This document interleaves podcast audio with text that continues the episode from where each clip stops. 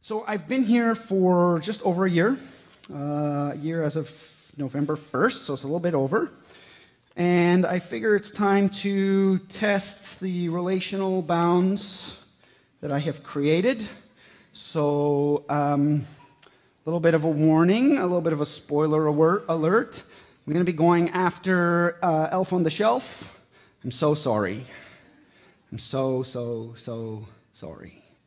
Um, do you, who here knows what Elf on the Shelf is? Okay, some. Okay, Elf on the Shelf is, um, is, is, is a, a messenger sent by Santa that comes out December 1st, and he watches you, or particularly your children, to make sure whether they're being good or bad. And each day he flies back to Santa and reports on that day's goings on. Were you good? Were you bad? Where are you sitting on the ledger today? And this happens until Christmas Eve, and then uh, on Christmas Eve, he disappears, and you then are given either a thumbs up or thumbs down. Now, the thing is, is that the elf on the shelf can end up anywhere. He could be in the bathroom, he could be in the kitchen, he could be in the car seat waiting for you, and so this is a fantastic mechanism for trying to keep our children in line. The message, though, is this do good, get good. Do bad, get bad. If you can listen to the rules of the home, follow the laws of the land, as it were, then Santa will give you the gifts that you so desire. If, on the other hand, you are rebellious and don't follow the rules, don't live up to the commands of the home, then you should get coal.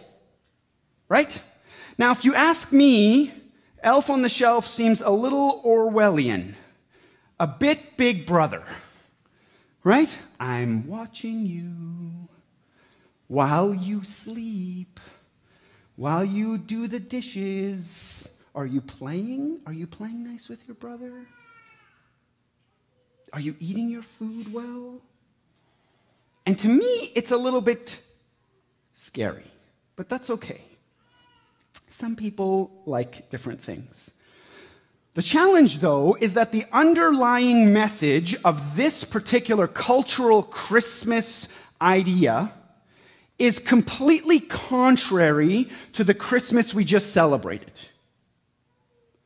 The cultural idea that if you do good, you get good is different than the story of the gospel of Jesus coming to earth as a baby for our salvation.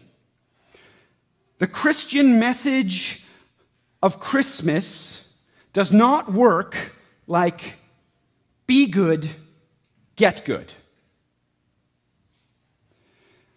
Paul in Galatians chapter 4, 4 to 7, tries to tackle this problem.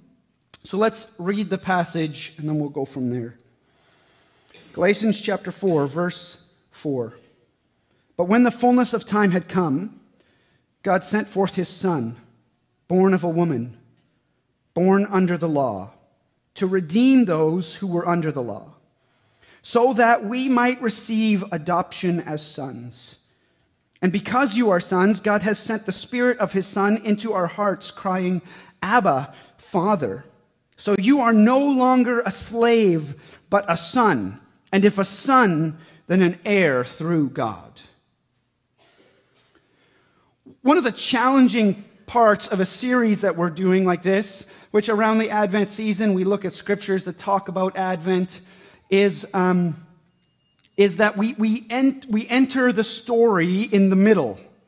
Paul has been talking to the Galatian church about a particular problem for the last three chapters, and if we just pull this out, we don't quite understand what's happening. In Acts chapter 14, which is kind of the historical account of how the gospel spread throughout the world, Paul visits a few cities in this region of Galatia, preaches the gospel to them that God came in the form of a child, that he walked this earth, that he lived a perfect life, and that he unjustly died a death on a cross, was buried, and rose again on the third day, ascended to heaven, and now sits on the right hand of God, reigning and ruling over all the world. And he went to Galatia with this message, and people believed him. And so they started these little home churches.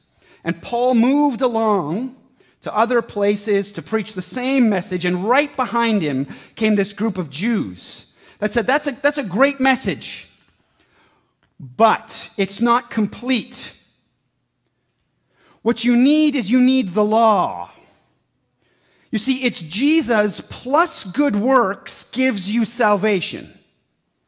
So you need to do particular things in order to be pleasing in front of God. Yeah, believe in God, good. Believe in Jesus and what he did, good. But unless you eat certain foods, unless you practice certain rituals, unless you get circumcised, then you don't add up. And the Galatian church started to believe this, but somehow they needed to work towards their salvation. And when Paul heard this, he wrote the letter to the Galatians to correct that thinking. And he starts by saying, no, no, no, you, you, you don't understand the gospel. Because if you understood the gospel, you would see this as a distortion of it. You would see that salvation is through Jesus, not propped up by the law, but in fulfillment of it. You are not saved by your works, you are saved by the work of Jesus, is Paul's message. Paul corrects this thinking by putting the law in the correct perspective. So if we read Galatians 4 4 and 5 again, but when the fullness of time had come, God sent forth his Son, born of a woman born under the law, to redeem those who are under the law, so that we might receive adoption as sons. It seems fairly clear that Paul doesn't see the law as a support to salvation. It is that we live under its expectation that in actual fact, the law does not prop us up, but show us how far we fall short. Paul reiterates this in another letter he wrote to the Roman church in chapter 3, verse 20. For by works of the law, no human being will be justified in his sight, since through the law comes knowledge of sin. See, the Jews were trying to tell people do good, get good. Do the right things, get salvation. And Paul's saying, you've missed the point. The point is, the law only shows how woefully we fall short. When I was young, I was cursed with short genes. My parents and grandparents were all short. So I had that same privilege, and I'm so sorry for my children because they also will be short. But when we would go to the PNE or we would go to West Edmonton Mall and I would want to go on that ride, I would want to go on that fun roller coaster, then I would sit in line and wait and get to that point where you have to pass the bar, and I was so short. Oh, please let me do it. And I'd stand on my tippy toes, lift my nose as high as I could. Can I, like, can I jump? Does that work? Come on. I just so wanted it, but I woefully fell short. I blame my dad.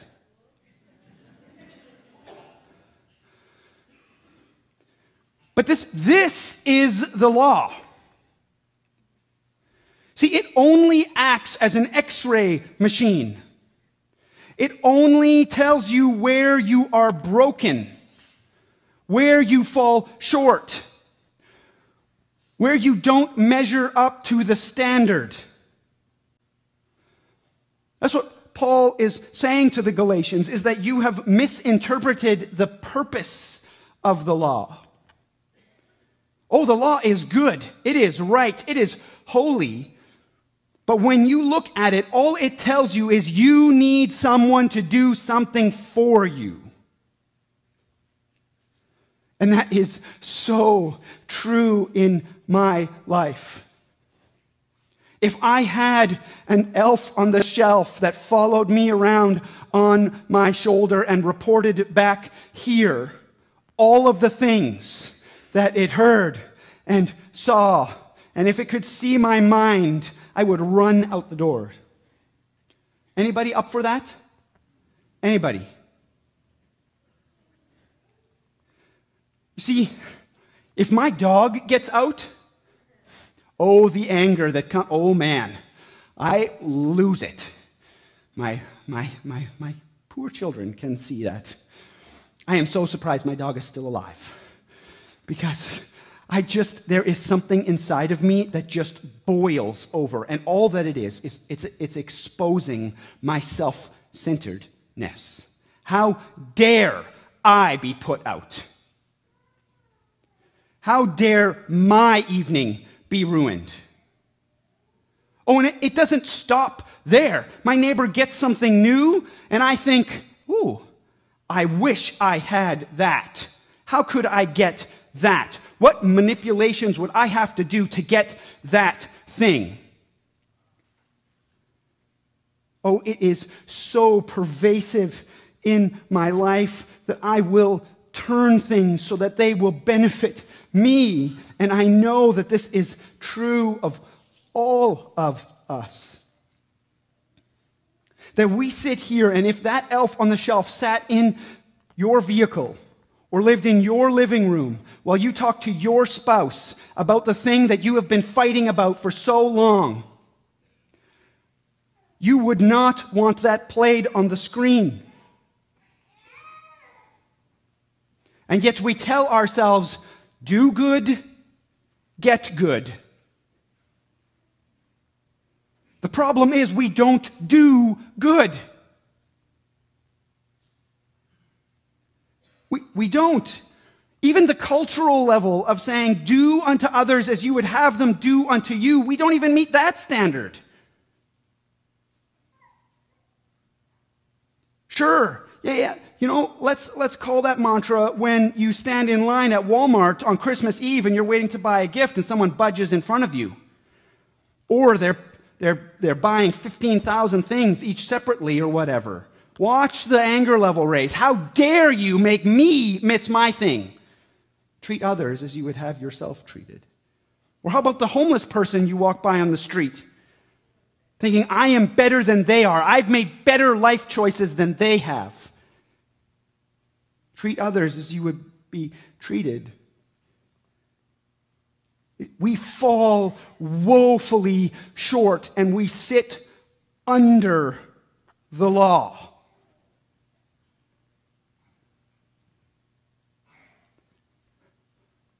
But Paul says, but that's the, that's the beauty. This, this is the beauty of the gospel. Let's read again the process of adoption. Galatians 4 But when the fullness of time had come, God sent forth his Son, born of woman, born under the law. The gravity of this statement alone is incredible. That God sent Himself not an emissary, not a representative, not somebody else, but himself in the form of his son Jesus. That the God of the universe took off his glory and came to be with us. Born of woman. The God who spoke the universe into existence in a, the blink of an eye and the millions upon millions of scientists that explore our world every day have not scratched the surface of his creativity in that moment, went from his phenomenal cosmic power to an itty bitty living space for those of you who are Aladdin fans.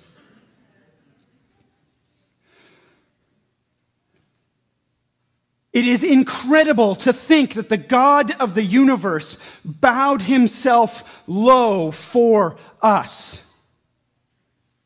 That he became an infant child whose head needed to be supported,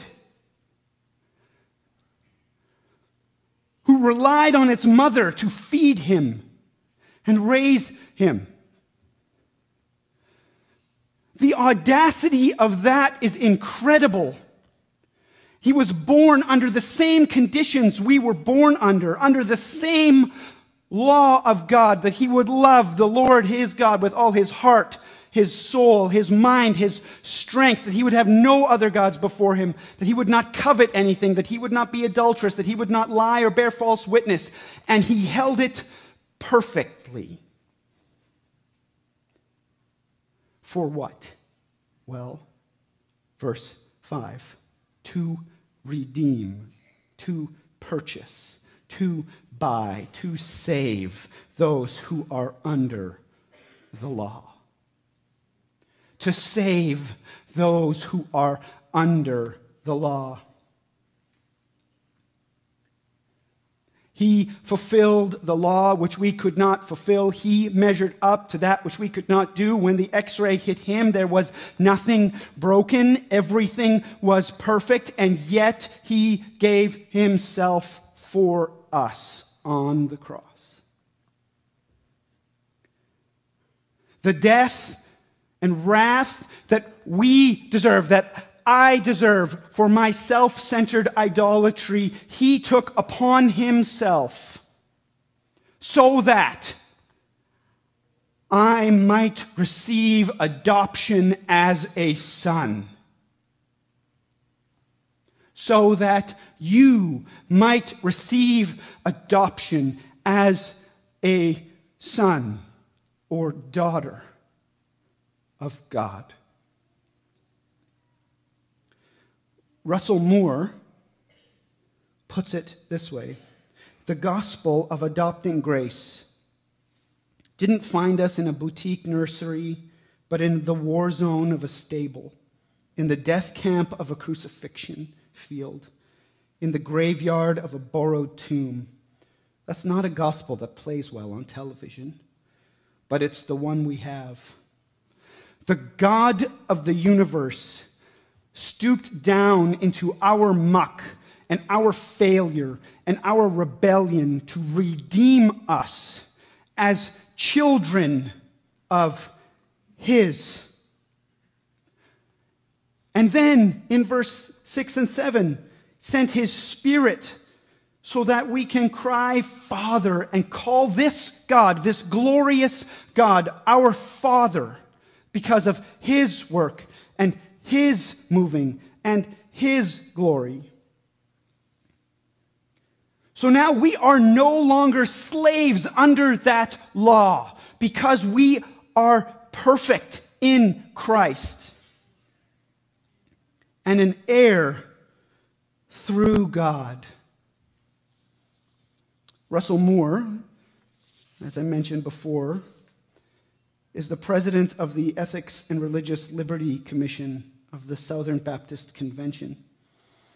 Uh, in his book, Adopted for Life, Moore rec- recalls a particular speaking engagement in which his five year old sons were asked to introduce their dad from the stage.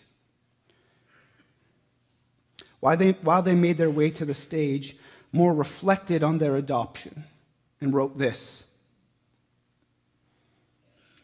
Sitting in a foreign airport, with the smells of European perfume, human sweat, and cigarette smoke wafting all around us, Maria and I re- recommitted to God that we would trust Him and that we would adopt whomever He directed us to, regardless of what medical or emotional problems they might have.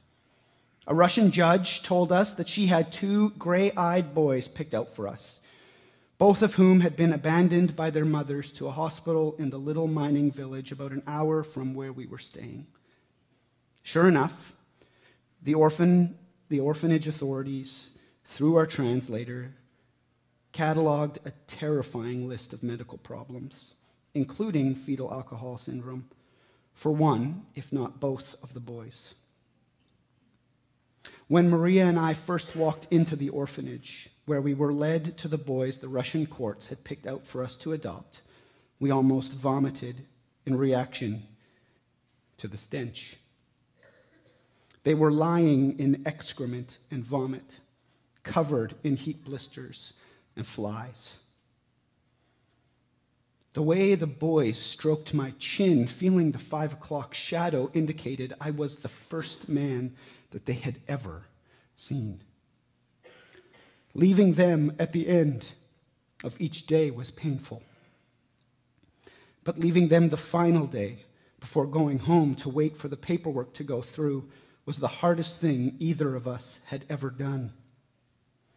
Walking out of the room to prepare for the plane ride home, Maria and I could hear Maxim calling out for us and falling down in his crib, convulsing in tears. Maria shook with tears of her own. I turned around, walked back into the room just for a minute. I placed my hands on both of the boys' heads and said, knowing they couldn't understand a word of English, I will not leave you as orphans. I will come. Quoting the words of Jesus in John 14, 18, where he says to his disciples, I will not leave you as orphans. I will come to you. Brothers and sisters in Christ, Christmas is a time when we remember that Christ did not leave us in our filth. He did not leave us in that crib, in our own sin and inadequacy, in our darkness and death, He did not leave us there, and He promised that He would make us sons. And because we are sons, we are heirs with Christ. And that is worth celebrating every year. That God came as a baby so that we could be sons and daughters of the Most High.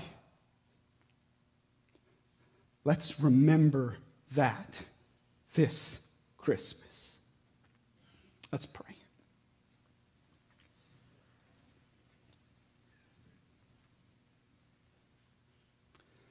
Father, thank you. Thank you we have the privilege of being called sons and daughters of God.